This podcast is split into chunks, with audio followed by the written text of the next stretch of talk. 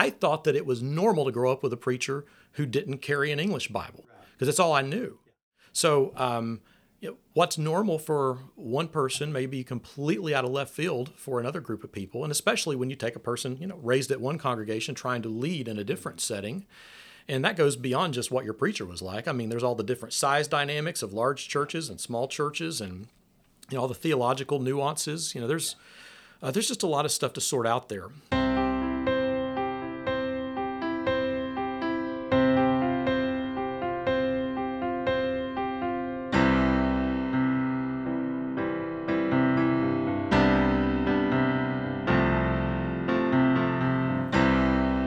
Hey everyone, welcome to Faith in the Folds, a podcast for ministry, biblical studies, and Christian living. I'm your host, Kevin Burr. Today I got to talk with Mark Adams, preaching minister for the King's Crossing Church of Christ in Corpus Christi, Texas, a lifelong friend of mine and peer mentor. Mark and I grew up at the same church back in Nashville, Tennessee. He was my first camp counselor. I worked with him as a youth intern for two summers, and now we're co workers here down in Corpus Christi. I asked Mark what's one piece of advice he'd give young ministers, and in the course of our conversation, he shared several great ideas, not just for ministers, but anyone wanting to grow in discipleship. We talked about the necessity to invest in others and in yourself, and the grave dangers of overwork, something that seems like it's a bit of a virtue, but really has serious detrimental effects on ourselves and our relationships. I hope you'll be challenged and encouraged by our conversation. If you enjoy the kinds of conversations we're having on the podcast, would you be willing to like and subscribe to us and maybe share us with someone you think might benefit from this? And as always, thank y'all so much for tuning in today. Mark, thank you so much for joining us on the podcast today. We are in studio. This is a real treat to be able to record with you here in person in uh, what we're affectionately now referring to as the studio, which is uh, usually called my office. Um, but anyway, I'm glad you're able to join us today. Before we get into our topic, I do want to ask can you tell us a little bit about yourself? How'd you get involved in ministry? How long have you been in ministry? Uh, you know, basically, give us the 10 peso version of Right. what got us into all this. Yeah, you know, it's a it's a weirder question to answer than it used to be because it has like I've been in ministry for a while now. But um, well, I guess we should say for the sake of those listening, you and I have known each other for at least your entire life. I'm, Right, five yeah. years older than you. We both grew up at the Donelson Church of Christ in uh, Nashville, Tennessee. And um, as far as my like path into ministry, um, so I, I went into Harding. I, I guess we came from a church where the ministers were so like professionalized. Yeah. Like we had a bunch of And, and like the best, and- pros- in the best possible sense. Oh, absolutely. Like really, really talented uh, people. Mm-hmm. And, um, you know, I'm a kid coming out of high school. I don't know anything. Right. So um, I was looking at church involvement and truthfully, like throughout my life, had kind of thought about like it would be neat to be able to serve in a church. In fact, Mm-hmm. I have now at my house, um, my great grandfather, um, when I was like two years old, built me a podium because I, from the time I was Like little bitty- pulpit. Pu- I have my own pulpit, and it's there in my it's at my, it's at my house now. But um, I always wanted to be a song leader, and Jim Biffle had been our song leader, and he always Mm-hmm. Oh, man. had the way he did his hands, and I would stand there and do my hand, and yep. like so. Yeah, it's like it's I couldn't begin to tell you when I started to feel some sort of call on my life towards uh, church involvement and ministry. Mm-hmm. But I went into Harding, and what I was intending to do, they had a thing where you could add a few extra Bible hours and do a second major in vocational ministry. Right. Mm-hmm. And I said, okay, I don't have any idea what I'm going to major in, but I am going to do a second major in vocational ministry because I would like to be an asset to, to whatever church Yeah. you know I attend one day when I'm graduated from here. And so I also had grown to where I really disliked it when people would start talking about the Bible and it was like, um, what does this verse mean? I don't know. Like, well, what does that translation say? Or what does that translation say? And I- didn't like being dependent on other people to interpret scripture for me. Yeah. I knew I wanted some better tools. And so I actually started off freshman year at Harding taking Greek. And because I really wanted to learn it. Yeah. And, and so uh, there's a lot of things that was, that's been helpful uh, to me over the years. I wonder how much of an influence too that guys like Bob Hendren had. Yeah. I, I was a little young when he wrapped up his tenure at Donelson, but Yeah. you would have remembered him a little bit better. I was about I. nine or ten years old. Uh, Yeah. For folks who don't know, what was it about Bob's preaching Sure. that might lead you to be interested in New Testament right. Greek? So, so I yeah I grew up with a preacher who never carried an English Bible, and in fact, you know, at Donelson, Bob uh, taught Greek classes. So there's a number of members still active at Donelson Mm-hmm. who, in the late 70s, early 80s, learned Greek from Bob Hendren. Yeah. And uh, you know, these are not people who have professional seminary training. They're just Right. church members who studied Greek, learned Greek. So I guess that was just part of our church culture that we really valued scholarship. Mm-hmm. And so yeah, for me, that was actually a pretty normal thing to pursue.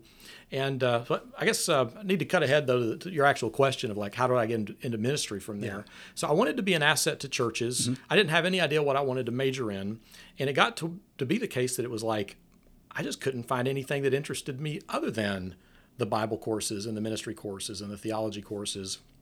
And so I didn't think there was any chance I would have a career in ministry. In fact, I ended up doing a, um, a minor in uh, computer science. For a while, I was doing a second major in IT and kind of landed, you know, fortunately, cut that back some and just turned it into a computer science minor. But um, yeah, so so I was I was learning the languages stuff, and I got far enough along that it was like, might as well just finish this out and make it a full degree because I've Yeah. done the hours. And then I had to do a youth ministry internship in Sarasota, Florida. Okay. And I thought, as a teenager, I didn't really relate to my peers that well, and I I don't think I'm going to be good at youth ministry. And went down there, and it's like the church just affirmed me so many different ways. Yeah. Um, they're very encouraging.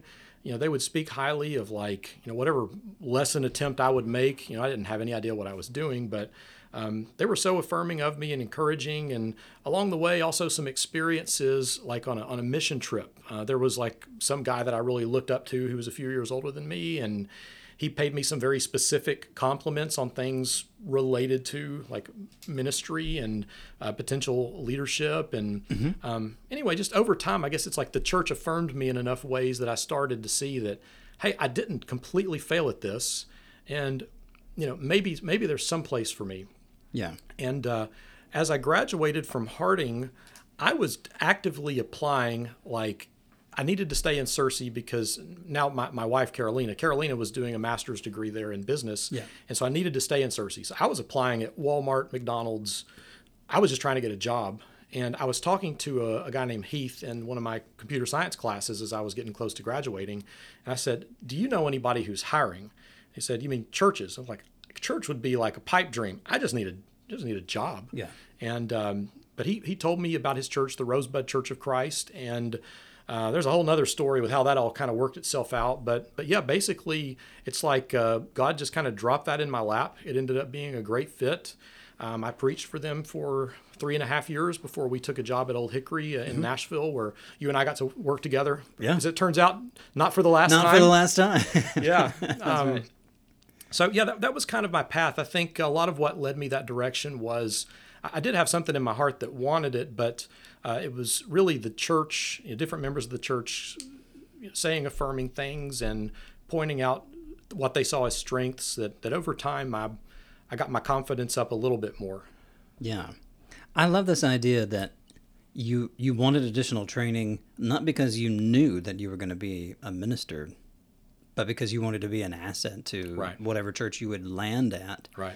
Man, that's that's a that's a really good thing that I think mm, I think a lot of the a lot of Christian colleges c- could really kind of you know focus on for folks like hey you know we know you don't all need to be Bible majors that's fine Right. but like if you are planning at all to stay in any kind of church setting you know having some knowledge of, of scripture and, and how it works and how to understand it and how to apply it and congregational dynamics and things like that that's super useful I think a lot of people don't realize this, but if you go to one of our private Christian universities and even take some basic Bible courses, you know, you and I grew up in kind of the buckle of the Bible Belt in mm-hmm. Nashville, Tennessee. But for people in church settings not like Nashville or not close to one of our universities, yeah, if you're a person who went to one of the Christian colleges and studied under a couple of good professors, you're functionally one of the experts at the congregation. yeah yeah So yeah, it's it's it's a it's, pair of it's shoes not a yeah. it's not a stretch to say that like you Right. you've gotten more training Um, know, especially if you've gotten had good professors, you've gotten more, you know, like in terms of uh, quantity and quality, better training than a lot of folks have. Right. Yeah. Well, uh, so when did you first start at Rosebud? What year was Yeah. that? Yeah, okay. Yeah. Putting the dates on it. This is the weird part. I start. I started. Now I had done you know internship and some other stuff prior to this, but Yeah. yeah, I started preaching there in January of 2004. Okay. So, how I'm terrible at math, Kevin. You know, I'm a you're a Bible major. Not you only 20 deals- years. Yeah, you only deal with numbers like you know 12, Seven. 40, 666. You know, like I don't deal with these this stuff. But yeah, I'm whatever I am, 16, 17 years into this. Man, yeah. it's mind blowing. Is it doesn't feel like it. Right. It, it's interesting to think that, um, like, I have I have a nephew who's 16 years old. So like, right around the time that he was being born, like you were you were just getting your start out at Rosebud. Right. All right. So you're at Rosebud for a little while, then uh, Old Hickory Church of Christ, uh, which is on the north side of Nashville, for those Mm-hmm. who aren't uh, aren't familiar. And then you've been here at the King's Crossing Church of Christ in Corpus Christi, Texas, for about six-ish years. Six years and some change. Yeah, September of 2014 is when I got started here. Yeah. Okay. All right. So it's fair to say that you are, eh, you're not like a, a- veteran minister of like 20, 30 years, Right. or, you know, eh, pretty close to 20 actually. So like 30 or 40 years, like some of these guys that you and I know and, and have studied under. But you're definitely not young in the sense of inexperienced and brand new at this. You're not a rookie. No. Yeah. You are like 39, 40? I'm 40. Oh man! Thanks, Kev. Sorry. yeah. uh, Marcus H. and of the Young Ministers Network, a- Right. a, a tract of lectures that I help uh, direct and coordinate at uh, Harding University's Right. lectureship. Uh, Yeah. I just wanted Mark to know that uh, that we're going to miss you. we uh, I don't know that we ever got you. I was pretty much aged out by the time you started it. right? so, yeah, it was like two years ago. Last year we didn't uh, weren't able to do lectureship there, Right. but um, maybe we can make an exception. Like everybody gets like a red shirt year for like 2020. Okay. we'll see. We'll, we'll see what they say about that. But you've been doing ministry for a while now, Right. uh, coming up on two decades. Yeah. And so, what's been fun about uh, being able to do this podcast with um, with friends and colleagues is that I've been able to ask some guys who are you know veterans in ministry, what's one piece of advice you'd be able to give young ministers? I've been able to also ask some other younger guys what's something you've learned in your, you know, five, seven, ten years of ministry. I I could really pitch a version of that question to you because I think you've kind of got a foot in both camps there. Right. So to get down to it with what we're going to do today, what's what's one thing that you say that you would say has really benefited your work in ministry uh, wherever you've been? Yeah. So um, I'll point to this as something I've been learning as I go and, and something that's I think I've gotten better at over time. But um, I guess the way that I would introduce this, uh, I was thinking about a conversation that we had a few weeks ago. And at this point, we're coworkers. You know, we, Yeah. work, we both work together here at King's Crossing. And I was here in the studio, and uh, I remember I mentioned to you that one of the elders had I don't know if it was a text or a quick phone call. He said, Hey, Mark, are you in today? And I said, Yeah. He said, Hey, there's something I need to talk to you about. Can I drop by and, and us have a visit? Yeah, it was super said, "Sure." vague, super ambiguous. Yeah. like that. Like that. That was all he said. Yeah. And I remember I just kind of casually mentioned to you, Oh, yeah, so and so's coming to talk to me in my office. And you kind of hesitated and looked at me and said, Does that, does that make you anxious? I was like, No. He said, Well, do you know why he's coming to talk to you? I said, No. That doesn't like concern you a little bit? Like you were kind of feeling anxiety Yeah. on my behalf, but I Yeah. wasn't having any, any Right. anxiety. Yeah. over it. Yeah. And so um, it, it was you know a pleasant conversation. But what I'm think what I'm thinking about, um, and I also think like the position that I'm in at this stage in my life, and I hate to talk about ministry as a career, but I don't know what other word to use. But like at, at this stage in my, my life of, of ministry, I think it is useful to have people giving you advice who are sometimes way way further down the road than you but a lot of times it's also nice to hear from someone who's just maybe a couple of steps ahead of you Yeah. and i think i can still speak to a to kind of like the new ministers in this in this regard Yeah. because uh, i'm not i'm not much past this phase but i think a real common struggle for uh, ministers and especially our relationship to uh, elders is um, the the power dynamics there that are kind of unavoidable right? Like, as much as I would love to say that I am purely just friends with the elders, and I have a really good relationship with our elders here, um, there's just there's very few times where that little thought doesn't at least go off in my head that this this guy, you know, is kind of an authority figure for me, uh, has a lot of influence over my family's well-being. Um, you know, there's just it's impossible for those power dynamics not to somewhat be in play anytime you're talking. The worst possible example of that is these guys could fire me today. Exactly. If Yeah. you don't like, if you don't have some kind of contract, right? So, like, Right. I know some churches do that, but like, it, it, the worst possible manifestation of of that power dynamic is like, if if if they said, okay, yeah, it, it, it's been real, but you got to go. Right. It's like that can happen. it, it, do, it does happen. And so I think um, what I'd like to share is what has helped me get to a point where I don't live with that kind of anxiety. Like I do think it's possible to get to a place where your relationship with your elders, your fellow uh, ministry staff, and you know, hopefully quite a few members of the congregation, like I think it's possible to get to the point that you don't have to constantly worry about that. And so, uh, to kind of get into how this works, um, l- let's be honest, especially those of us who are younger in ministry, we all have a need for growth Sure. Yeah. right? So um, sometimes people pay me compliments where it's like they want to pay you a compliment, but they also know it sounds a little insulting to say, "Man, you've gotten so much better than you were five years ago." It feels like a backhanded well, compliment. I mean, but it kind of is, right? Yeah. I mean, it, it's it's it is the implication that you know you're better now than you were then. Yeah. and yeah, back then I I did have some room for improvement as well. My wife gives me that compliment a lot. I'm teasing. I'm teasing. yes, yes. But but um, I think that's a, a fair thing though, and I also would say my goal is that five years from now, someone could say the very same thing. Looking at the work I'm doing now, you know, Mark, you've continued getting better at understanding the congregation, at how you communicate your message from the Word, Yeah. uh, the way that you care for people. I would love it to be the case that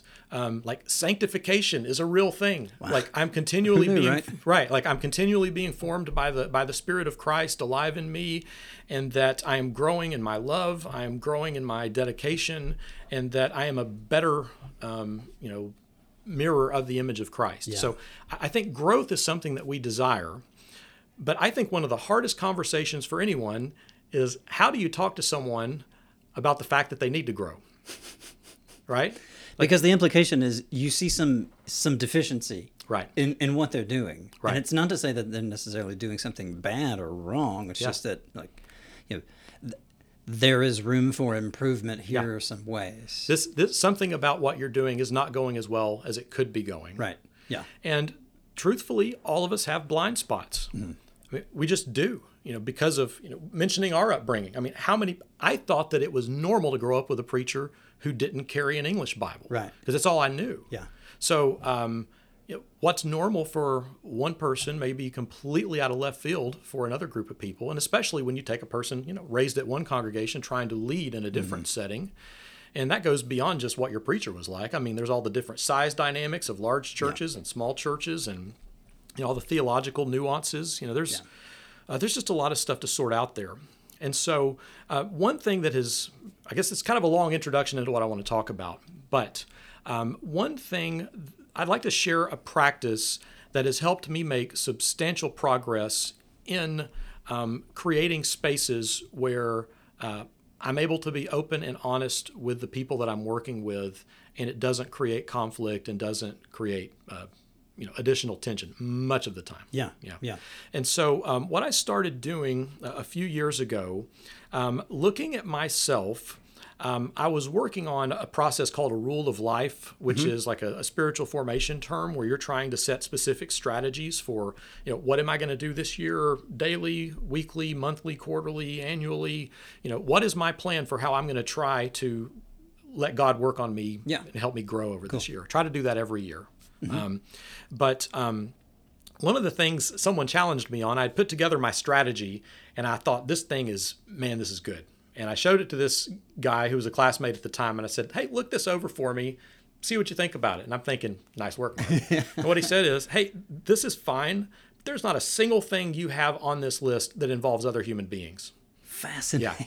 It's like I'm a, I'm a hardcore introvert, and so that's all the stuff I wanted to do It was just more time in solitude and reading things and Yeah. praying by myself. And like, you, you need to do something for your spiritual growth that involves another human being. That is fascinating. And so Are, are you willing to say who that was, or do you remember? uh, n- I don't remember the guy's name. It was just some random person I had a class with when I was uh, working on my master's degree. Random guy. Props to you. Yeah, I think his name was Robert, but um, I can't remember his last name. Okay. But um, anyway, it, it was a good observation. So somehow, I, I don't remember the point at which this completely shifted, but uh, I've learned that meal times are just good times to connect with people in general. I think most of the productivity that happens in my ministry happens usually meeting with someone over lunch or for breakfast or coffee or something. Just it's a good space to talk. And so I started this discipline where um, every year I will try to select. When I've had more time, I've actually chosen two individuals. I I would try to pick one who could be kind of a mentor figure to me, Yeah. and a second who is more of a peer or maybe someone I was kind of helping along. Yeah. But I would get these two people, I would talk to them around October, November, and say, hey, for the next year, I would like for you and me to pick a day of the month, you know, based on your schedule. I'm a minister, I'm a little Right. more flexible. Yeah. So let's say third Thursday of every month, I'm putting it on my calendar, setting reminders. You and me are going to go to lunch somewhere. And when we go to lunch, um, maybe we talk shop a little bit, but really the point of this is to help each other grow spiritually. So I want us to be open with each other. I want us to pray with each other and for each other. And uh, let's just have a year of really trying to be spiritual companions. And Like let's let's make it spiritual, not just talk about small talk, the weather, sports, whatever. Like let's let's really make sure we continue to go there. Yeah. Uh, I've never had anyone who didn't take that as a wonderful compliment that I invited them to Yeah. do something like that. That's great. And so, in general, that's wonderful for your relationship with anybody you're doing that with. Mm-hmm. If you've spent a year actively getting with another person for you know an hour, hour and a half at a time to share your lives, pray for each other, like good bonding happens there. But another shift I made once I started doing this was I thought, whoever it is that I'm connecting with, one of those two people for me, and it, for a while it's gotten to where I really just have had time to meet with one regularly. But uh, I said, I'm going to let that person be an elder. And um, frankly, if you're starting with this discipline, uh, maybe it's dangerous to say this out loud, but I would recommend start with the elder that you have the hardest time relating to Okay. Why is that? because you know it's it's it's kind of a foundational thing of good leadership is that whenever you feel an inclination to put up a wall with someone it means you need to get to know them better right so it's it's a it's kind of a discipline to practice but i have to tell you like uh, at, at our congregation here at king's crossing um, most of the elders who hired me you know you have your tryout sunday i, I hate that terminology but um, not many times in my life have i just like really hit it out of the park but it was like i could tell it went pretty well Yeah. and um, all the other elders were just saying, "Oh man, yeah, you're the guy. I, wha- Whatever it's going to take to get you here, yeah, we can't wait to get you started." and then this one who was like, "You know, it wasn't bad, but um, man, this is this is going to be a hard decision. I wish we could hire you and the other guy who's also in the running, you know, but I don't guess that'll work. But man, like, uh, it's this is going to be a tough decision." That same elder tried to do the same thing with me, but I already knew there was nobody else in the running.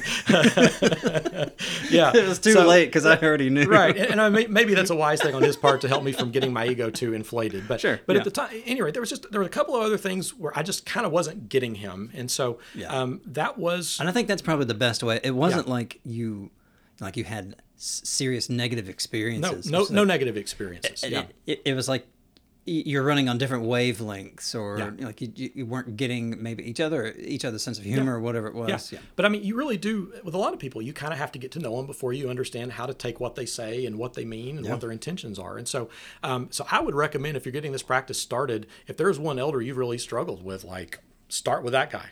And uh, I'll tell you, if you've met with someone and shared in their life and prayed with them and for them and celebrated victories with them and had them pick you up when you're going through a hard time, like, um, man, that's powerful. But you know, I have to say that that elder now happens to be one of my closest friends who, who will be a friend for life. Yeah. You know, th- this is someone I just dearly, dearly love, uh, him and his family, and in ways I can't describe. Yeah.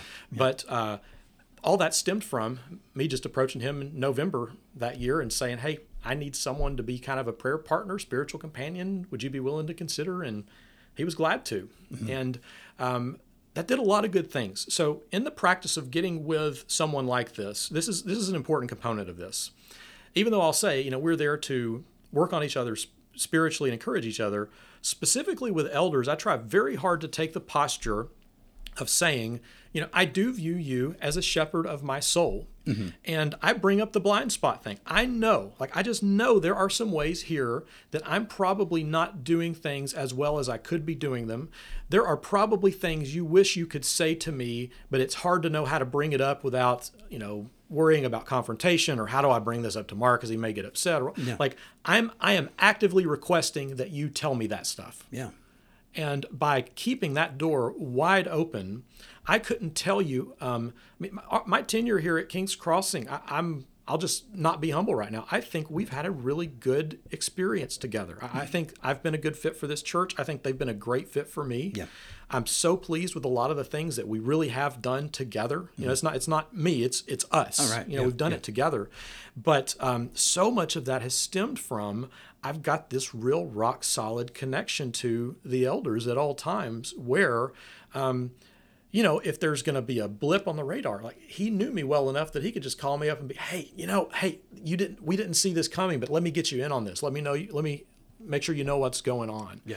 Um, they could bring things up to me. There have been some pretty big ideas that I was getting ready to pitch here, where um, you know, dealing with a bunch of guys with a business background, and I'm a guy with a ministry background, and I would say, okay, here's kind of what I'm wanting. Here's what my goals are. Here's my motives here's what I was thinking of doing. And he would say, okay, I get where you're coming from, but talking to guys like this, you should say it like this, this, and this. Interesting. And yeah. so, um, a lot of the things I've wanted to push through, and I, I watch some of our you know, ministry friends on you know, Facebook groups that we're in who really get frustrated and struggle with feeling so detached from the leaders. But I'm like, yeah. by keeping those doors just super open, it's like we're always working on this stuff together. And by proactively anticipating obstacles or right ways or wrong ways to say things and do things, I think I've had a lot less frustration. Uh, yeah. in, in, how we've gone about things. So I'll say beyond that, that's a, that was a phenomenally healthy practice for me and one elder. Mm-hmm. But it's also an agreement that once we get to December, this was great. We're still always like you're always welcome to do lunch with me anytime, right. and we often still will. But I am going to move on and have a new partner for next year. Yeah. And yeah. so I've been here long enough that I have now we have two new elders we just got in the last year and pandemic and the birth of my first child has made just about everything impossible.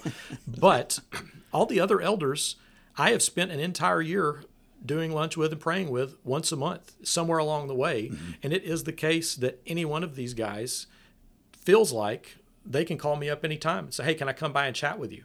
And I know them well enough. We're close enough to where I'm like, if it was a real problem, like, I, I mean, it would be okay for them to bring it up. Yeah. But also, like, I would have probably known about it already. Yeah, and so like when when they say, "Hey, can I swing by real quick?" or yeah. "Do you mind if I call you real quick?" That's not anxiety inducing for you, like it like, could be for a lot of folks. Right. Yeah. Not yeah. not even a little bit. Yeah. yeah. Not not even a little bit. Like I'm at the point now where I think of the elders as some of my some of my closest friends. And I also think what a benefit it has been to our congregation. Like I, I can't speak for the people here, mm-hmm. but I do think that what happens at the leadership level has a big trickle down to the rest of the congregation. And um, you know, some of this is like the, the the Bowen systems theory, but like you look to you look to leaders, and if there's anxiety in a congregation, yeah. if the leader looks rattled, what you assume is, well, I know a little bit, that guy really knows a lot more than I know. Yeah. And if he's panicking, I ought to be just losing it, yeah. right? So um, I think that by very actively seeking out peace and unity, I hate to use terms like high levels, but I mean like among among leaders of a congregation, by us having a really peaceful, um, prayer based, you know, spiritually supportive relationship with each other. Mm uh, that has done a lot of good, I believe, for our congregation. Like we, we're operating as a unit. It is not the case that I regularly show up at meetings worried about the dynamics of how to try and work around this guy or battle this guy. It's like, yeah, yeah. don't have any of that. Yeah, very, very rarely. You know, something that I, think is related to that is um, is relevant not just for elders, but really with church members. Yeah. You know, kind of at large, is that when you've spent time with somebody like this, regularly getting to know them, regularly investing in them, allowing each of you into each other's lives to be able to see exactly what's going on. Maybe not, you know, all the deepest, darkest secrets and things like that, Sure. but at least having a pretty high degree of uh, of uh, vulnerability and openness with each other. I think you pave the way for building the kind of relationship to where when when somebody in that in that mix does blow up at you or, or they do come across as uncharacteristically gruff or something like that Yeah. you probably know them well enough to know that whatever problem appears to have set them off Yeah. is probably not the real root of the problem. Yeah. we've talked about this recently, just in our own uh, personal conversations. Is uh, it, have you have you seen that play out in uh, in your time in churches where you know you've got um, you've got somebody they're upset about something, come to find out that there's actually more more going on. It's the tip of the iceberg. Yeah. Is it, is that something that you can? Oh, man. may talk generally about. Yeah, right? I, I won't share any specific examples. There's a collective sigh of relief. Right. Uh, yes. But I, I, okay, so I'll say this, and I think it's a true statement. And again, I'm talking on 17 Yeah. years of full time ministry. Um, 100% of the time, and I've, I've been chewed out several times. Mm-hmm. 100% of the times that I have been chewed out over something, I mean, just absolutely got my head bitten off, didn't see it coming. yeah. The issue I was chewed out about was never actually the issue. Fascinating. Not a single time. Yeah. Yeah. w- w- when I either took the time to know more about them or dug a little deeper, it has always been the case that, sure, I did something and unintentionally, you know, it got taken the wrong way or offended them somehow, and they really went after me. But come to find out, well, it has more to do with some kind of problem circumstance at home, you know, with Yeah. a spouse, with children, or something that's just really negative that's weighing on them. And you know, people just carry this tension with them, Right. and sometimes you're the you're the lucky vent. Well, and as the minister too, um, especially in our in, in our fellowship, where typically the preaching minister is, eh, he's not given the title of pastor. He's not given the um, you know uh, all the um, all the privileges of pastor, but Right. definitely given the responsibilities Yeah. and duties of pastor. Yeah. You you're the you're the front man. Right. you know, right or wrong, you're the front man, and it's easy for people to associate negative feelings with church Yeah. with you, Right. and how uh, it- it's just so strange that that's, that happens. But I mean, like you said, like you mentioned earlier, you and I have you know a number of friends in, in various you know uh, Facebook circles, and uh, it, it really does seem like that is often the case. Yeah. That the problem is not the problem. Right. And you know, a similar method to what I've been describing. Um, my friend uh, Jared Robinson uh, preaches uh, up in Abilene. Very wise person. I, I respect Jared a lot. And uh, he talked about um, one time shared kind of a, an experience where you know someone was really upset about I don't know if it was a doctrinal issue or what you know whatever the issue was, but he was sharing advice his father gave him, which was get together with this person for lunch encourage them to bring in writing exactly the things they're concerned about, the verses that they want you to consider. Get them to put it in writing so Yeah. that you can really, I mean, you really do need to give it a look. Yeah. But as soon as you get together, take the packet, say, thanks so much for this. I'm going to definitely look it over. And then immediately make a pastoral shift and say, so man, just, you know, catch me up on you. You know, How, how are things going? You know, how's your family? Tell me about your background. Like the questions you're asking me at the beginning. Tell me, Yeah. you know, tell me what's been a blessing to you in your faith. Tell me what led you to where you are. But like, make a real pastoral shift. And a lot of times, the issue kind of resolves itself. But um, it makes a difference, Kevin. Uh, t- t- some of the stuff you were just sharing, how inevitably we're going to have disagreements, and especially in a transitional season like we're in, where none of us really knows what's coming up next. Right? Pandemic has Yeah, thrown like, everything into turmoil. We're we're nearing we're nearing post pandemic. yeah, we're nearing it. We're nearing post pandemic. We're not there. Uh, you know, Texas has uh, reopened uh, to a significant degree that a lot Right. of other states haven't, and so things Right. are moving a little bit differently down here than elsewhere. But Right. we are nearing a, a, a point where it's kind of like, well, okay, now. uh, What did, what did we used to do? Yeah, Right. It's like where where are we? Like Right. it, I, we haven't had this kind of freedom in a year or so. Right. So well, what I'm thinking about is how inevitably we're going to have disagreements, especially when we're in a season where, like, like it or not, things are going to have to change. Yeah. Like they're just going to have to, and we're going to have to adapt. And it is so different to have a disagreement with someone whose backstory I already know, whose buttons I already know, who I've invested in. Not just talking about elder, elders, but but really all the church members. By really investing in our relationships, to your point, spending time with each other, it needs to be the case that when we disagree, that the thought of me and you kind of separating from each other sounds painful. Mm-hmm. Like we have enough of a connection to where pulling apart over this issue or whatever it is would feel like a genuine loss to me and to you. Yeah. And that's a better way to have to disagree with someone. Like it, there needs to be something at stake because if we just show up, worship together, shake hands, and really we're just people occupying the same space for an hour or two a week, but there's not any depth beyond that, Yeah. you have a nasty disagreement. It, it's really, other than me wanting to win, you know, there's not that, I don't feel any sense of loss by you taking a hike. And that, that's not what I think church is supposed to be. You, I, I definitely don't see anywhere in the earliest depictions of the first Christians uh, them being okay with just occupying the same space Right. as the people there with them. Right. There was there was definitely something more. I mean, you get you get to Acts chapter six and this whole discussion about how these people that we're occupying this space with have suddenly realized that you know they're they're not being taken care of adequately. It, it was distribution of food, so it wasn't like, hey, this isn't meeting our preferences. Like, Right. We're Yeah. not being able to eat Right. because of this. There had to be some kind of really relationship built up. Yeah. I suspect if a deeper relationship had existed between you know these folks who were missing out and some of the other folks who were not missing out had a deeper relationship existed between those two groups probably wouldn't have had that oversight Right. Probably wouldn't have had that oversight. Let me ask this right so this is uh, this is kind of a bonus question but i know you and i have talked about at least these kinds of things before. How ha- how do you think social media has infected our ability to disagree? And i choose the word infected. Right. that might be a loaded question the way it's phrased but i, I think you and i have pretty similar thoughts on this. Right. what about social media? Does that make it easier to disagree with fe- people here at church? What do you think? Especially if you don't have a relationship with them. Right. I mean, that's that's been my big problem with social media is just arguing with strangers. You Right. know, we, we were all figuring it out, you know, in kind of the mid 2000s. And I mm-hmm. know, goodness, I probably need to do a deep dive like to around 2007, 2008 and make sure I don't have anything left on there I'd be embarrassed about. There's like the great, you know, snowball fight of 2006 where you would kind of repost things like that on each other's wall. yeah. But, uh, Well, back at that point in time, I think Facebook was still just for college students. Yeah, though. yeah, oh, yeah. When we got on it, you had to have a college email address. Uh-huh. And no, no offense to the boomers, but it all went downhill once that once that opened up.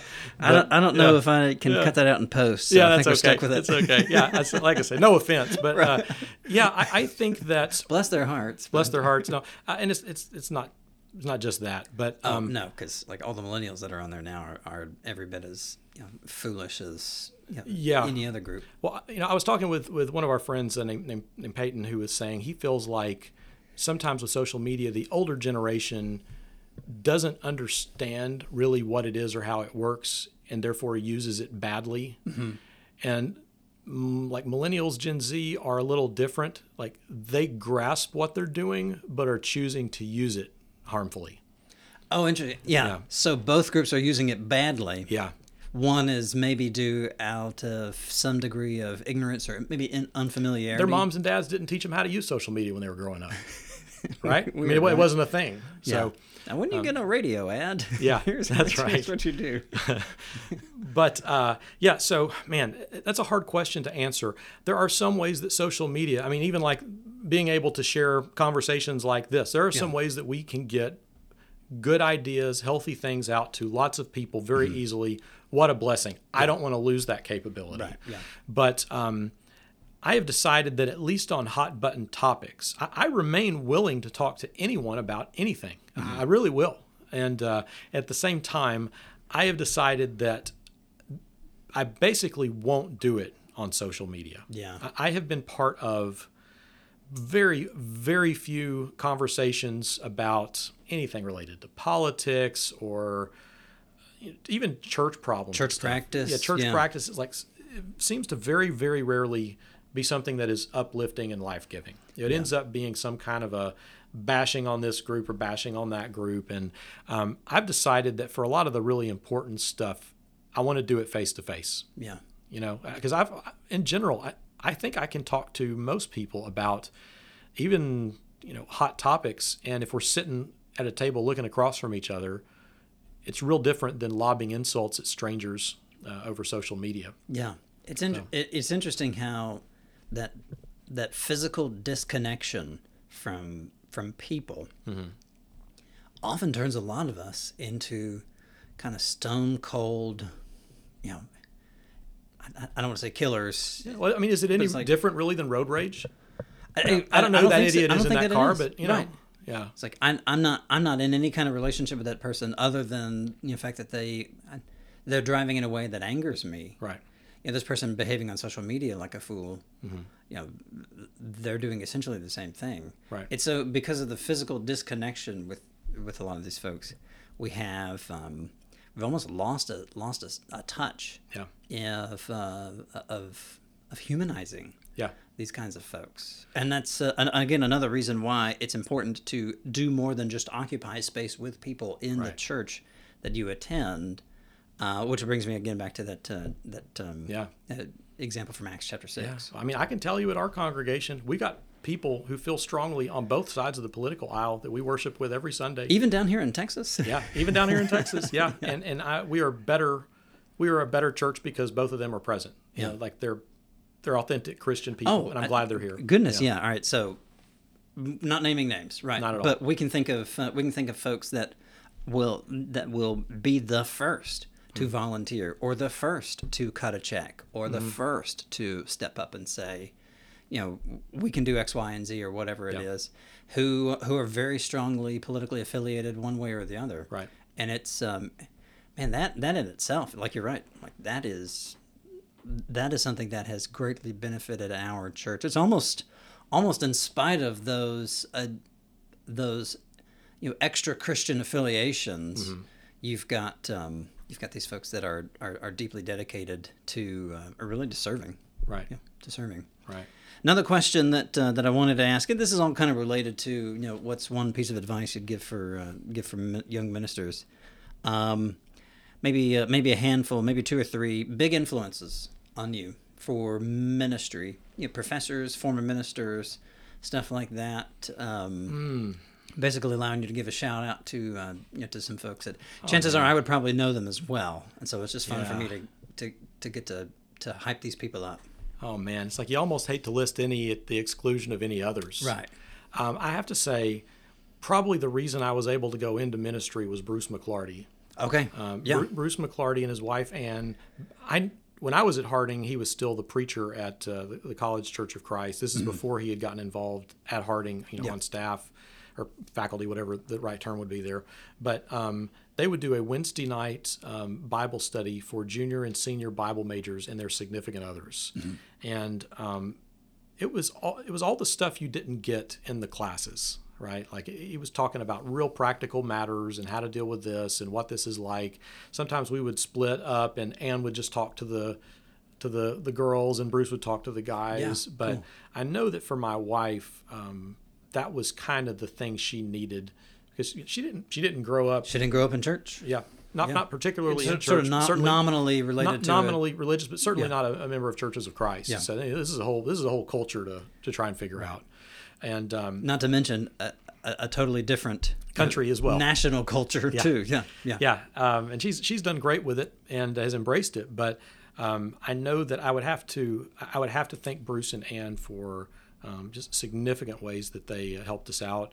I um, I would have to say also. I mean, like Randy Harris being our preacher growing up, Yeah. Randy's Randy's been a huge influence in a lot of people's lives. Um, Gary Holloway, uh, who was the first professor I had for spiritual formation, um, Gary has been a really good source of wisdom for me as well. Yeah. Uh, he, he's the guy who first introduced me in a more extended way to like contemplative spirituality, which Mm. I credit with, I don't want to say saving my soul, but like at a time that I was really kind of drying up on the vine and had no idea what to do. Yeah. He's the guy who kind of guided me into some new kinds of practices that could help me rethink how I approach reading scripture, how I approach praying, and found there was like a place for me that kind of worked for me. What what what was like spiritual direction? What'd you call it? Yeah, well, um, I would say like spiritual formation, contemplative, formation. contemplative spirituality. Um, I, think for me it was kind of the uh, the way that we typically prayed, like in Sunday school growing up, or even at, at school. I was going to a private Christian school. Like prayer ended up being God's to do list. So what do we need to pray about? well, we got to fix this, this, this, this, this. God, you know, do it.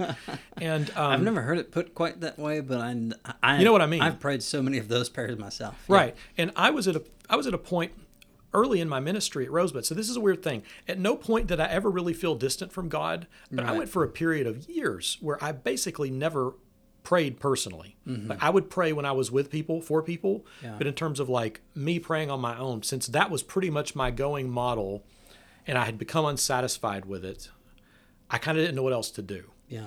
And so um, a lot of that relates to the, anybody listening to us from Donelson might remember Dan Midget, but um, man, the biggest the biggest faith crisis of my life was when I was you know around a junior in high school, and Dan had a brain tumor, and I was reading those verses about how you know pr- praying in faith and believe and don't doubt and you'll receive. And so i was really like at home as a teenager praying daily fervently that he would be healed of this brain tumor hmm.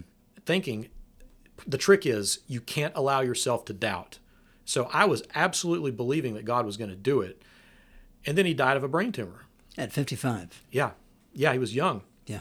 and uh, despite the fact that I've had other hard losses since then, plenty of them, um, something about that one, because I had prayed so much, you know, I wasn't going to like, I didn't want to turn my back on God, but I was kind of looking at prayer and saying, oh, okay, whatever prayer is, it's apparently not this. And however it works to pray to God about your life, apparently this isn't how that functions. Did And you ever think that it didn't work? Yeah. That thought crossed your mind? Oh, absolutely. Yeah, it's like I, I- basically it just sent me into a tailspin of confusion. I, I didn't know how to pray anymore because um, the one thing I was confident of when I was like in my late teens, early 20s is like, I know that I'm not that bright. So I don't know what's best for my life. Like, I don't know what I need. And if all I know how to do in prayer is to ask God to give me stuff, then I'm like, why, why don't I just pray and say, God, you know what I need better than I do. So you just give it to me. But but that was also my way of kind of avoiding like petitionary prayer. Even though I think Jesus teaches us to do that. You know, Yeah. petitionary prayer, I think it's a scriptural thing to do. I continue. I will as long as I live, I will have a hard time praying in that way. Yeah. For our audience, uh, can you briefly explain petitionary prayer? Yeah, petitionary prayer is just simply when you're praying and asking God to do something. You know, God, we got this concern and like generally the way that people pray. and yeah, the way that we pray in most church contexts. Again, here's God's to-do list. Here's all the stuff I wish God would do. Yeah. Uh, and I got really uncomfortable with that.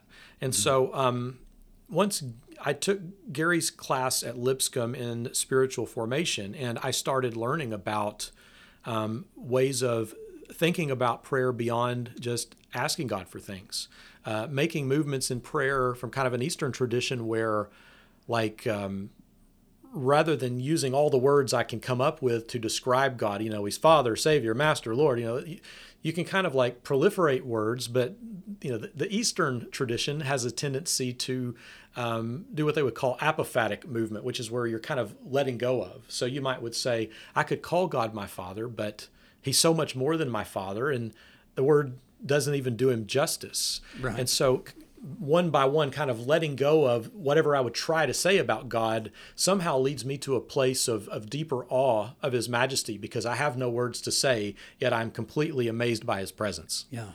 And th- th- those kinds of movements, it gave me not not that I think that should be an exclusive way that you do Right, personal right. reflection. Yeah, not to the I'm exclusion of other And I'm not forms. down on petitionary prayer. It's made a huge difference in my life. I, I encourage people to practice it. I just have a hard time with it. Mm-hmm.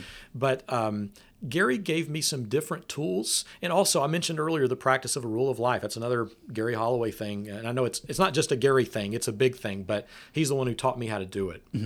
And so, yeah, if I were if I were listing people who've been um, really impactful, I would have to say Bruce McLarty and uh, Gary Holloway are two that um, you know, per- permanently impacted my uh, Christian walk and uh, ministry. Yeah. To the point where you ended up writing a, a dissertation, right, on spiritual formation? So, okay, Lip, the reason I did the Doctor of Ministry at Lipscomb was because I was mostly interested in spiritual formation. So, the direction that I went with my dissertation um, Lipscomb has a dual emphasis. Frankly, it was really more of a triple emphasis because you had uh, spiritual formation, missional leadership, missional theology, and then there's a huge preaching homiletics component. Yeah. yeah. Um, that's not the one that's formally billed, but you got to do a ton of stuff with sure. it. But um, th- the spiritual formation stuff is what got me in that program because I just wanted to know more. I wanted mm-hmm. to go deeper. I wanted to to understand it better. Yeah. And then I ended up doing my dissertation more along the missional theology route. You know, I I, uh, I decided from the beginning I needed to have something I really cared about. I wanted to contribute to the greater body of research yeah. on mm-hmm. and uh, short-term missions were that thing for me you know, it was on a short-term mission trip that i mentioned i had someone really kind of affirm me and yeah. led me into ministry so um, I, I, wanted to do some research related to short-term missions i had intended to do something with spiritual formation ended up going more the direction of uh, you know kind of the missional church movement and asking questions about like how can our churches involve in uh, a short-term mission trip help them to be formed more missionally so that was that was kind of where I ended up going. Yeah. But the spiritual formation has remained a huge part of my uh, practices, and, and, I had the benefit also after I did my DMin, um, the Siburt Institute at uh, Abilene Christian University, mm-hmm. uh, Randy Harris and, and uh, Carson Reed. Um, they've got a they've got kind of a special program for what they would call like senior ministers, preaching ministers in the first half of their career, where it was additional spiritual formation stuff. So beyond getting the doctorate, I got to spend two years, you know, going twice a year with another group of ministers. Where Randy, who's a real, you know, kind of a guru on this stuff, he's yeah. really good on this stuff, and uh, you know, getting to work with a program that he was kind of custom building, and so uh, all that all that has helped me, and I'm uh, glad to be able to practice yeah. it and occasionally share it.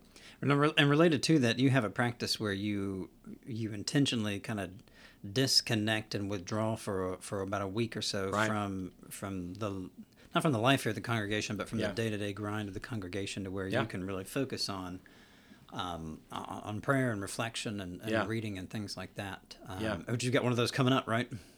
Next week. Yeah. Next week. At the time of recording, next week. Yeah. Uh, yeah. The, the start the day after Easter. I'm I'm heading over uh, to to, to spend some time um, doing that stuff. And he's um, not going to tell you where, so you can't find him. yeah, right, right. Yeah, but uh, no, I'll, I'll say so. Here's a piece of advice for anyone listening in: if you would like to get a new minister without having to fire and hire someone, let them refresh themselves. Wow. Yeah. You know, uh, and so uh, this it's like was, if you're working at a church and you uh, you you know you're thinking man, you know, we would love for our. We've got this guy here. He started off so well. Yeah. What's the deal? Yeah. You're saying, you know, give him a week. Yeah. Like a week, right? Not a yeah. month. He doesn't need a semester long sabbatical. Not that I'm opposed to that. right. But uh, yeah. All expenses paid. Yeah. Right. Yeah. But like just try it, try a week. And uh, you know, it, it encourage them to actually take this. Yeah, and I would say, uh, you know, for anyone who wants to try something like this, um, it's, it's helpful to go in with a plan. Mm-hmm. Like, don't make the whole thing just reading books, even though I love doing that. But um, so, so, I fortunately was able to work this out with the elders. It's a good conversation to have when you're starting a new position. Yeah. But yeah. Uh, that was part of my agreement with the elders here that every year ideally in the fall. This last fall, the plans all got messed up, right. so I'm kind of making it up now, yeah. and I'll do potential another one this potential fall. COVID scare, yeah, COVID scare, everything else. I was supposed yeah. to be off that week, and I ended up being the only minister on staff who was present that Sunday. Everybody else was in quarantine. who was so, able to come because all of us were potentially exposed. Right. Thankfully, we, none of us were, but still. Right. Yeah.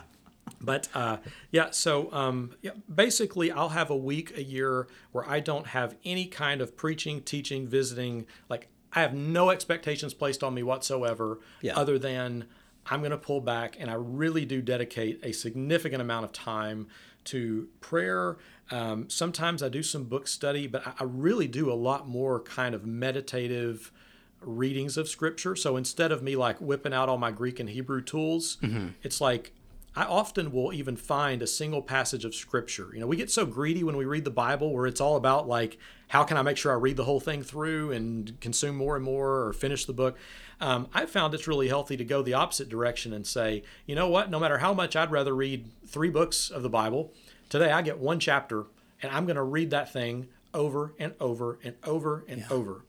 And uh, in fact, the sermon series I just preached a few weeks ago, I did these three psalms back to back. Mm-hmm. That was what came out of my last uh, attempted sabbatical in the fall. I just yeah. I've gravitated to these three those are the only three passages of scripture that I read the whole week. I, I read each of them at least dozens of times.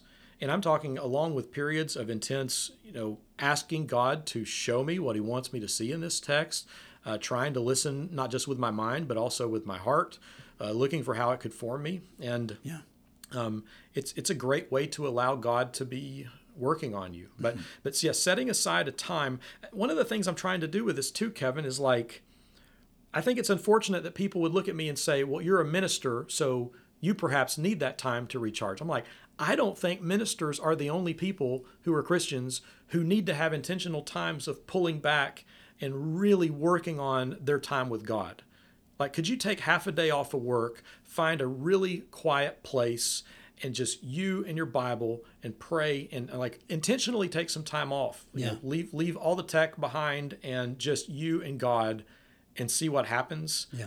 Um, Or maybe if Yeah. like, or maybe if taking off work is uh, Yeah. is not going to work, what if something like you know, couple days, a couple days of a week, or like two or three nights. Um, you know, Yeah. turn off the TV, yeah. set the phone in the other room. I mean, sure, emergencies happen. You know, if Yeah. you need to be reached, it's fine. But Right. like, set that stuff down, and then like Sure. just take take that you know two or three hours at night, and Yeah. then two or three hours the next night. Yeah. and see what you can do with that. That's I would say whatever you can do is better than not doing it. It certainly would seem worth doing, right? And, and I- you're right with family circumstances. It, it's it's different for everybody. Sure, yeah. But yeah, I think really intentionally carving out time, and and when I when I go uh, on this sabbatical, I invite the congregation. I've got a lot of them who I know really do pray for me uh, Mm-hmm. during that week, asking God to guide me and kind of help me to know what our congregation um, needs. A lot of basically, I spend the first half of this time deeply in contemplation and reflecting on scripture. I move Yeah. toward trying to put together some loose plans for what I might preach or teach the next year. yeah, yeah. So, What is to like to kind of bring some bring this home a little bit? yeah. The very first thing and you mentioned, this first practice of um, recognizing your need for growth, and then therefore, you know, getting a regular kind of lunch get together with um, you know w- with one elder once a month for a year. That is very clearly an, an example of investing in the people around you Yeah. this uh, week sabbatical, uh, and I say sabbatical because it's not a semester long or whatever, but like this week long um, period of time and reflection, that is very clearly investing in yourself. So you got investing in others, investing in yourself. And I think one of the reasons why I- I, can imagine that some ministers might even be anxious about doing that Oh, yeah. is because we have consistently, I think it's a cultural value, Yeah. um, which is very clearly permeated within into church cultures as well. This danger of overwork. Oh, that's the truth, man. Yeah. Like people people love to be to say he was dedicated. You know, as a minister, you know, I'd, I'd drive past and I'd It- see it's I'd see his office light on at night. It's, it's an idol. Like that. So, so I mean, in a culture that And it's dangerous. it, It's it just- it's dangerous. It's, it's not healthy. But when we treat overcommittedness as a virtue, like when Yeah. you want to say you're doing well, how you doing, Kevin? Oh, I'm keeping busy, Staying busy, staying busy. staying on top of it. Yeah, Yeah. and uh, so that that was for me anxiety inducing, especially my first two years here because I started in September. My first sabbatical week was in like October, November. Mm-hmm. So I had not even been here a quarter when I did it for the first time, and I had several people make the same joke, and I know it was a joke, but it also was a little revealing, which was, so you're going to go spend a week like praying, and the joke was, it must be nice to get paid not to do anything. And I'm like, okay, I'm, I'm choosing not to read too much into that. Yeah. The ability to say that. What does that say about the way we value prayer? I guess we forgot about Being those with God. times when Jesus would spend all night in prayer. Yeah. Must be nice not to do anything all night, Jesus. Right. Yeah. okay, let's see you say that. Yeah. right. Right. No, and, and I think that I- I'm just kind of curious. I, I don't know if many people have even attempted to pray. If you've never tried to pray an hour, two hours, three hours at a time, man, it's hard. yeah. I mean, it. I mean, it's it's nourishing and uh, helpful, but man, doing the work of prayer, this is hard work. I mean, I think Paul's the one who's telling Timothy, who like, you know, some of the older widows, like part of the work they do for the church is that they're the ones constantly lifting everyone up in prayer because it's a it's a big job. Uh, So yeah, I think that uh, it was anxiety inducing. But I know that at this point, I know the church here, like most of the members, know that I do this and are supportive of it. But I also think um, what I hope would happen is that some of them also would choose to view that as a, an example they should follow. Yeah. I really am trying to lead by example in this regard. And so, you know, even things like Tuesdays are my days off. I try as hard as I can not to work on Tuesdays. Yep. And I'm like, I- I think that um, I think that people need an example of me trying to refuse to participate in this culture of over busyness, overworking, overdoing it. And so by me pulling back that week of the year, I mean, again, the first couple of years it was very anxiety inducing because it's like they're going to think I'm I'm a lazy minister Right. and but I, I had to choose that like I made an effort to choose this is the kind of person I'm trying to be mm-hmm. their perceptions will have to catch up you know like but but I I've, I know I want to be the kind of person who pulls back and prays that's how I'm choosing to structure my life and my devotional life and Yeah. I hope that people will be respectful of that I, th- I think I think I understood you correctly there when you said their perception of me is going to catch up. You you're giving them the benefit of the doubt that eventually they'll they'll see what's going on, yeah and ideally the benefits will um, will become apparent. I'm reminded too of, uh, of the current preacher at our home congregation, Russ King. oh man yeah He uh, I, I remember I being could there. I could list him as an example too probably should have It- yeah ex- exactly. Um, I remember being there. Just I just happened to be there one Sunday when he was there. I think relatively, relatively early in his tenure there, and um, he he had said something about the fact of you know like why he was preaching three out of four Sundays a month or something along those lines. I was like, yeah, look, this is this is not a sprint. Yeah, I'm intending for th- for this to be a marathon. right And so, like, I, I, I am going to take off one Sunday a month. At least at that point in time, he was doing that. I don't know if that's still c- currently what he's Yeah. doing, but I, I, I, I heard him say that, and I thought, wow, that actually makes a lot of sense. He's expecting to be here for the long haul, so why, why wouldn't he not beat himself up in the beginning? Right and he's avoiding this um, and like russ had put in his time too i mean goodness you know he's Yeah. he, he, was, he was planning on doing that I, I, my understanding is i think he was planning on, on being there at least until retirement age or until he, he would retire there was no reason for him to to feel like he needed to cave to overwork because he wasn't a young minister who was trying to prove Not trying himself. to prove himself. That's Not one of the benefits of getting a little older, Kevin. Is like, you know, when you're in your maybe 20s, someday i'll be 40 Yeah, that's right. Yeah, when you, know you're in your 20s, and it's like you got to, you do, you got to feel the need to prove yourself, and I've got to work harder and do more. And not that you don't still want to work hard, but it's also like, you know, uh, not everything has to get done Yeah. today, and you can still be effective and impactful even if you don't get absolutely everything done that you envision. yeah Yeah.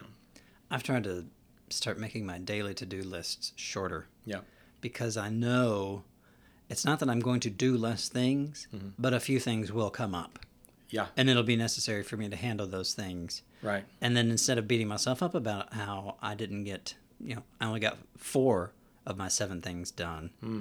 you know, I could, I could not get, I could create a list of four and get three of those things done. Right. Knowing that I still did other things, knowing that I still had important conversations Yeah. with the people who are regularly in and out of our office here at church. Right. You know, some, something I've appreciated here, Kevin, is that, um, and I, I told the elders, like my, I do think I burned myself out a good bit uh, at Old Hickory. I really did. And I- I've told my elders here coming into it, like my tendency is to raise my hand too often and do too much. And I do think it's true that in ministry, you generally have either workaholics or lazy people hiding out. Like we're usually one or the other. Most often, I think we tend towards being workaholics. Yeah. And so I'd ask them from the beginning to kind of protect me from my tendency to do that. And fortunately, I say to their credit, they've really worked at that. So when I say, hey, you know, we need to do such and such, I'm thinking about, and they're like, that could probably wait. Or don't you have this other thing? Or do you really have time for this? Or is that Yeah. really yours to worry about? Yeah, that's And- good. um, that's good. yeah I- i think that especially in this the time that we're talking you know kind of getting close to the end of the pandemic Uh, John Dobbs uh, wrote a really good article that got a lot of traction back several months ago The about coming pastoral crash, Yeah. right? yeah. And, and for those who don't know, John Dobbs is a minister uh, somewhere out west. I think is he's right. Oh, it's embarrassing. He's I on. Facebook. I want to say it's the For- Force Forcent Forsyth. Forsyth. I don't know how to. I have to look it up. He's a great. He's a great minister. Uh, he has a blog called I think Out Here Hope Remains. Yeah, but we'll, we'll get the production assistant on that. that's right. yeah, Who's but uh, uh, yeah, he, he will. Um, but you could Google it and probably find this. It, it got the got- coming pastoral yeah, crash? coming That's- that's pastoral title. crash or coming mis- ministerial crash. Yeah, But- something along those lines. But man, um, I've, I, I pulled that one back up a few weeks ago, and he's so right. Like I, you and I were talking about this. How when was that originally published? Uh, it was pretty early in the pandemic. I, I want to say like summer of last year, It, yeah, which Yeah. quarant- quarantine measures hit around March. Yeah, yeah. And so March, April, May, Mid-March. June, like somewhere around there. Like you, you're you're pretty fresh into this. right Last year. Uh, so he was he was very insightful, um, a sort of prophetic type word. I mean, he really was Yeah. Mm-hmm. speaking into what was going to happen. And I I know you and I have talked about this. How uh, as we've been dis- discussing today, I'm one who has been very active in trying to create routines in my life that lead to to personal health and also congregational health. We have a wonderful support system in that we got you know elders that love us and support us. We have good relationships with them. Obviously, we enjoy being coworkers, and the, the others we got on staff are, are all phenomenal. Like I, I love I love coming to work every day. Yeah. Even with all that in place, I, I don't know about you, but I just I feel exhausted. Yeah. Uh, th- this last year of suddenly everything we've been taught about how to do ministry, you can't do any of it because you can't be around people. Can't be around people. And then all of a sudden, I mean, I, I go from my son being born one week to running a TV production studio from my, you know, From your office. from my office at home the next week. The other studio. Right, the other studio, which fortunately I had been dabbling in, in podcasting. There's my podcast commercial, but Kingdom Upgrowth. KingdomUpgrowth.com. Check it out. Check it out. Find it on Facebook, YouTube, uh, and KingdomUpgrowth.com. Mark's Yeah. got some good stuff. He needs to get back on it. Yeah, but yeah. He just had a kid, guys, last year, so give, him, Right. give him a little bit of break. Right. Yeah, we've, we've been not slacking off. It's just been been busy. Right, yeah. But um, anyway, uh, yeah, I think that uh, even with all the good things we have in place, it's been uh, it, it's been really hard on everyone. Ministers had to become TV producers overnight. I've, Right. I've mentioned that I think in, at least one other time on the podcast before, Yeah. and I said that a couple times last year. It's like suddenly, like I had some prior experience in working with iMovie, which is the native video editing app Yeah. for for uh, Apple products. But my my prior experience of that had come from years earlier when I was editing Ultimate Frisbee highlight videos in Luke Dockery's apartment, the guy that I went to college with. So Right. it's like you know, it's a little bit different putting together a church worship service Yeah. than it Yeah. is an Ultimate Frisbee highlight video. Well, and, and I mean, even things like, well, how do you do communion? Like for us, that's a big thing. Oh, yeah. What is that supposed to look like? Yeah, And how yeah. do you work in prayers? And how do I try to include people? And so many of our people who'd be willing to do things like lead prayers are super non-techie. Right. So you know, like this ended up being, a- it goes beyond just trying to do video production. It's it's like.